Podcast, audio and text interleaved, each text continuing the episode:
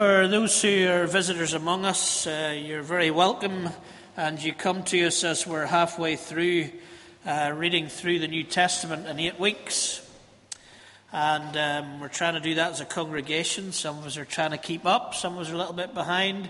Jesus loves us, no matter where we are in the journey, as I keep telling us. But um, I feel by it all, I'm a little bit overstimulated for sermon titles and talks because Jonathan and I kind of agreed, well, I agreed and then told Jonathan to agree with me, that we would, um, that we would kind of uh, preach through this as we're reading.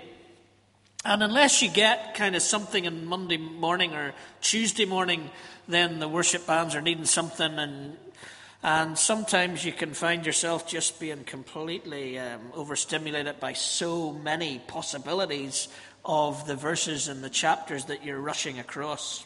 So I feel like a wee boy with a remote today. And uh, in the last few weeks, I've been flashing across this, and there's all this stuff that's um, running around my head, and I want to bring it to, something uh, focused. And we're going to try and do that for the next few moments.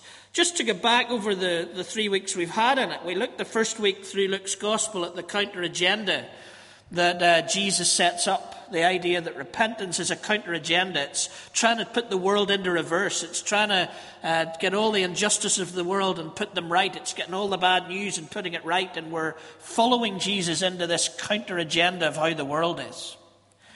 And then the next week we looked through Acts, the, the Acts of the apostles, it's called, but more the acts of the Holy Spirit, we concluded, where the counter agenda is given by Jesus, and then he gives the church the Holy Spirit so that the Holy Spirit can be led, empowered, and gifted in order to make this counter agenda a reality. And in a little bit more of a uh, creative way last week in our family service, where we try not to be over serious, we looked at this Jesus again. Who do you say that he is? And when we say that he's the Messiah, that that then affects everything about how we live our lives. Today I want us, through Paul's pastoral prayers, and uh, Janet's already nodded to the fact that this is just the first of a few really powerful prayers that Paul has in Ephesians, never mind in the other letters that we've been reading over the course of the last couple of weeks. So I want us just to see if there's stuff there that can help us as we live this counter agenda led by the Holy Spirit and how Jesus affects the way that we live. The pastoral prayers at the start, certainly, of Paul's letters are sometimes, again, those little verses that maybe as you've been reading it all together, you've been going, whoa, there's more in there than I thought because it seems like a, a little introduction. Let's get into the theology. Paul's just saying a few nice things to the people he's writing to. Now, what's he really trying to say? And I think we generally have that kind of feeling about the letters and the introductions to Paul's letters. But actually, there's an amazing amount of stuff in these seemingly throwaway prayers. I read from Colossians, for this reason, since the day we heard about you, we have not stopped praying for you. What's Paul praying? We continually ask God to fill you with the knowledge of His will through all wisdom and understanding that the Spirit gives, so that you may live a life worthy of the Lord and please Him in every way, bearing fruit. We'll come to that in a minute, Jonathan, in every good work, growing in the knowledge of God, being strengthened with all power according to His glorious might, so that you may have great endurance and patience and giving joyful thanks to the Father who qualified you to share in the inheritance of his people in the kingdom of light. There's, there's a dynamic going on there, an energy in Paul's writing that's really quite intoxicating. In Second Thessalonians, with this in mind, we constantly pray for you. What do we pray? That our God may make you worthy of his calling, that by his power he may bring to fruition your every desire of goodness and your every deed prompted by faith we pray this so that the name of our Lord Jesus may be glorified in you and you in him, according to the grace of our Lord Jesus Christ uh, and our God and our Lord Jesus Christ. Philippians. And this is my prayer. What is this prayer? That your love may abound more and more in knowledge and depth of insight, so that you may be able to discern what is best and may be pure and blameless for the day of righteousness filled with the fruit of righteousness that comes through Jesus Christ to the glory and praise of God. And then this prayer, my favourite prayer of all of Paul's, in Ephesians chapter 1. For this reason, ever since I heard about your faith in the Lord Jesus, I tell you what, um, can I just read it in the message because um, Janet's already read it. That's why, when I heard of the solid trust you have in the Master Jesus and your outpouring of love to all the followers, I couldn't stop thanking God for you every time I prayed. Sorry, every time I prayed, what did he pray? Every time I prayed, I'd think of you and give thanks. But I do more than think. I ask, ask the God of our Master, Jesus Christ, the God of glory, to make you intelligent and discerning in knowing him personally. Your eyes focused and clear, so that you can see exactly what it is he is calling you to do. Grasp the immensity of his glorious way of life that he has for his followers, and oh, the utter extravagance of his work in us. Endless energy, boundless strength. Paul's letters.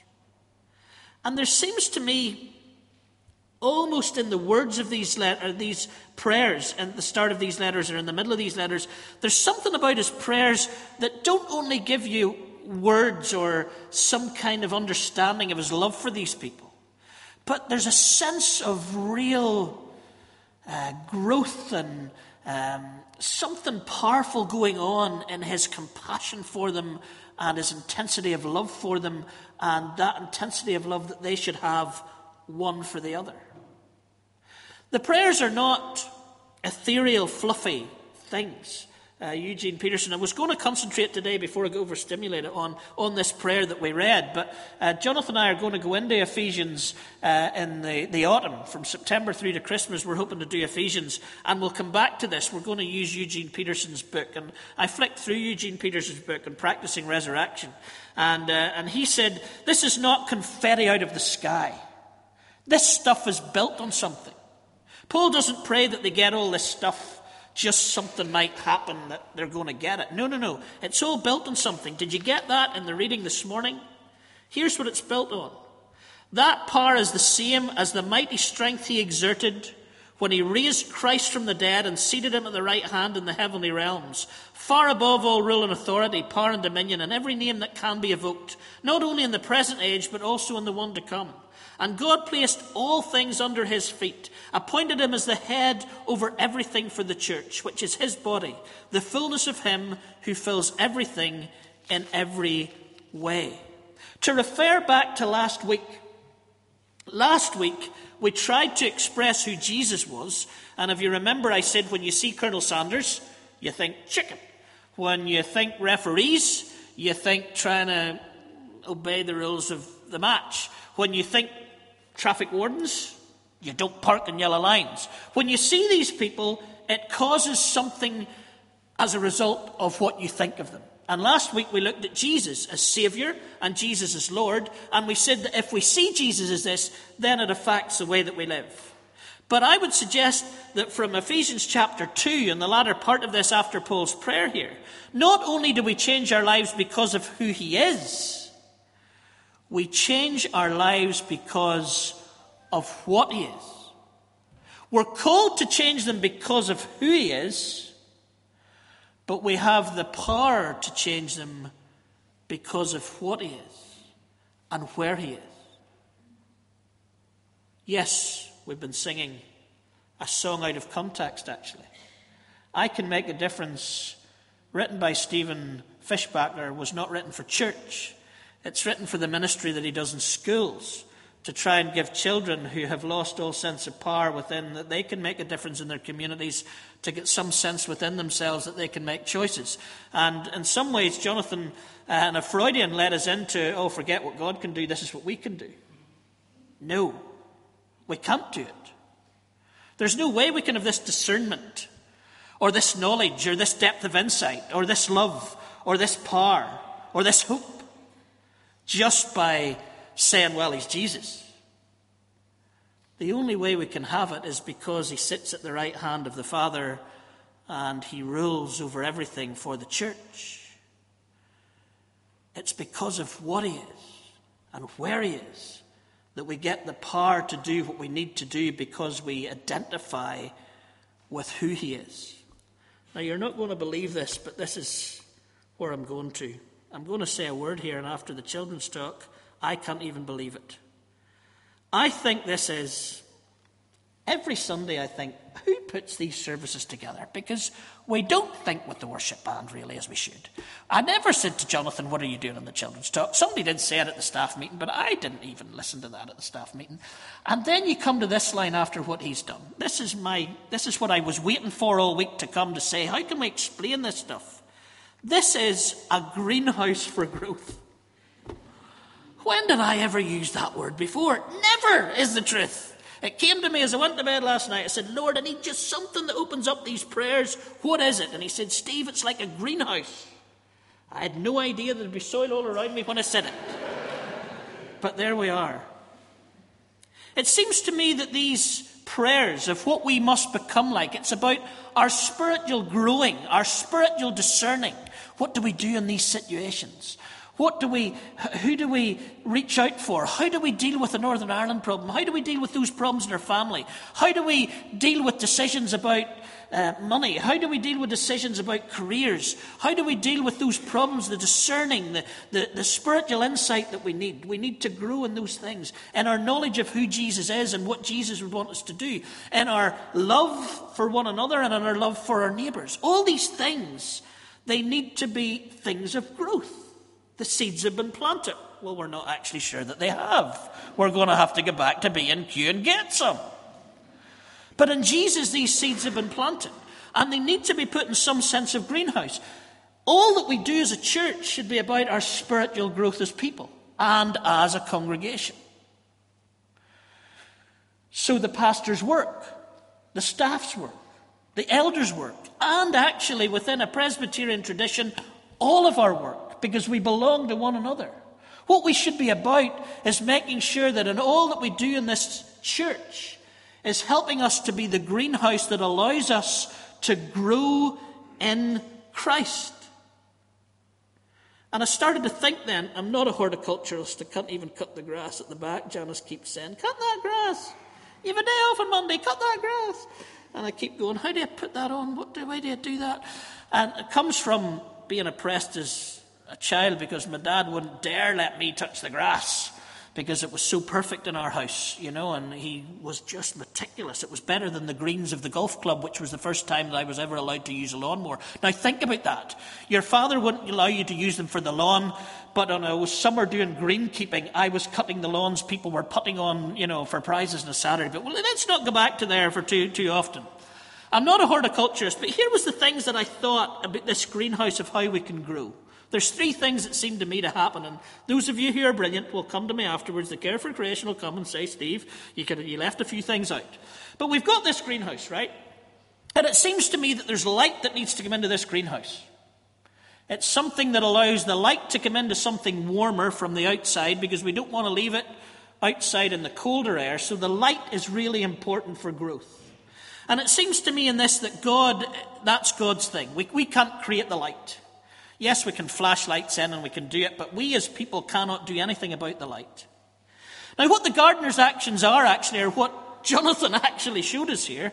We need to get the soil in and we need to get the seeds in and we need. That's the stuff that the gardener does. He can do nothing about the light, but he or she has to do something about the soil and the seeds and where the plants are and all of that kind of stuff.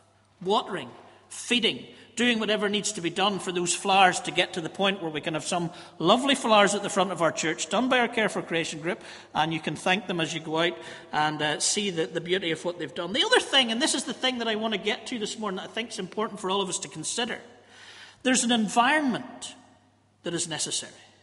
Yeah, we need to plant them, we need to get them in there and we need to water them and we need to do the whatever feeding is. And we need to have that light shining in on them because it has to shine in for a long time before the, the, the flowers respond. But there's an environment that the greenhouse is creating. There's a warmth there's a feel there's something within this greenhouse that is more than the light shining in from god and the things that the pastor does or the elders do or the events do. And we are trying to create that within our fellowship there's an environment where you can throw out the Word of God and it will be received, and there's an environment where it might not be. There's an environment where you can challenge people to live this counter agenda and it will be welcomed, and there's an environment where it might not be. There's an environment where you might be able to keep the Bible as the Bible is and contemporize it, if there's an environment for that to happen, you can do it, but if there's not an environment for that to happen, you can't do it. And all of us create that environment. The way we treat each other as we come in, the warmth of our welcome to one another, the way that we tolerate one another, those are all the things that are crucial for us to be able to put together a fellowship that will stimulate this growth. God can shine his light in. People can do work around. But unless we have this loving environment, I don't think it might just work the same.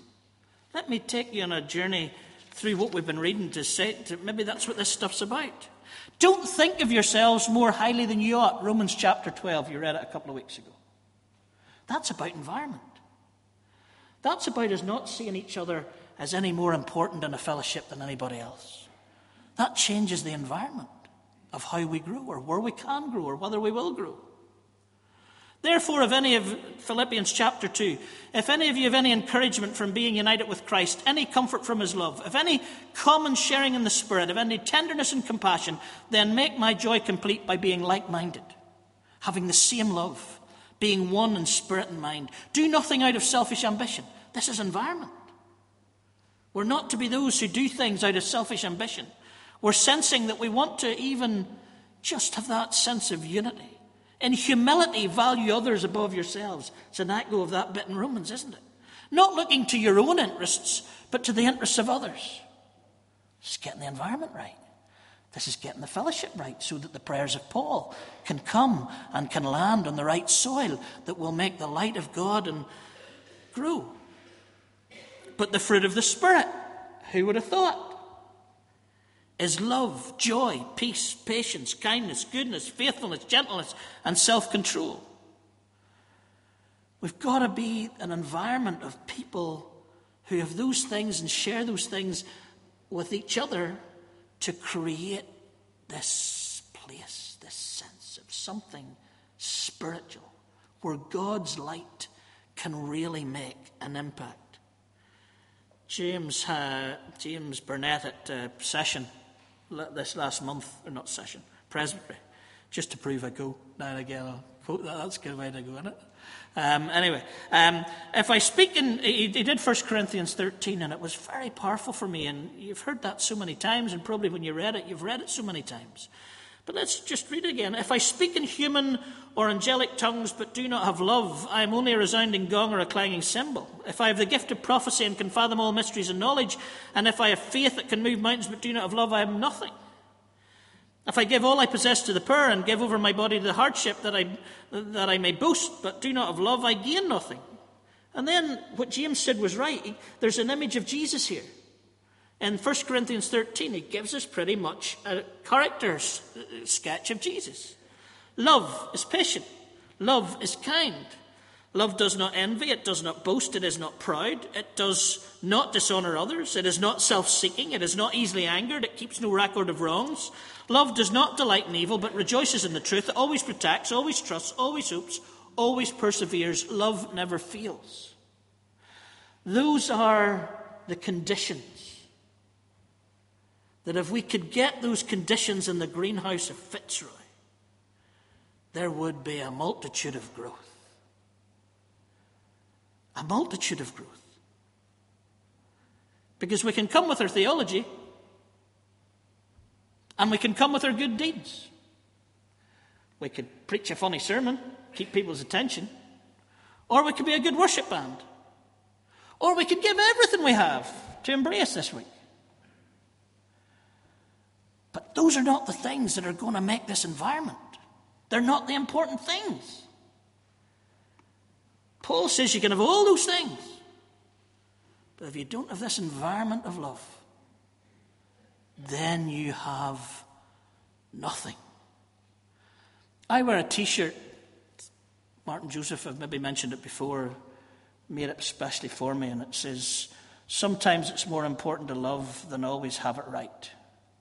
And every time I wear it, I have a kind of wee theological argument in the back of my mind for the guy that says to me, Steve, really, that's a bit liberal. I've stopped because I've read 1 Corinthians 13. It's not liberal, it's the core of the thing. Steve, you can be right all the time and it's useless if you have not love. The environment that can allow our eyes to be focused and clear and pick up all these things that Paul longs for us to have and to grow in. Not through ourselves, but because Jesus has been raised and because Jesus sits and because Jesus is ruler for the church so that we can grow. The environment that we bring in to Fitzroy. May the Spirit make this environment such that we will continue to grow as we have been in all these things that Paul prays for. Let's pray again the prayer of St. Patrick. Lord, Christ in us, Christ before us, Christ behind us. Christ in us, Christ beneath us, Christ above us. Christ on our right, Christ on our left.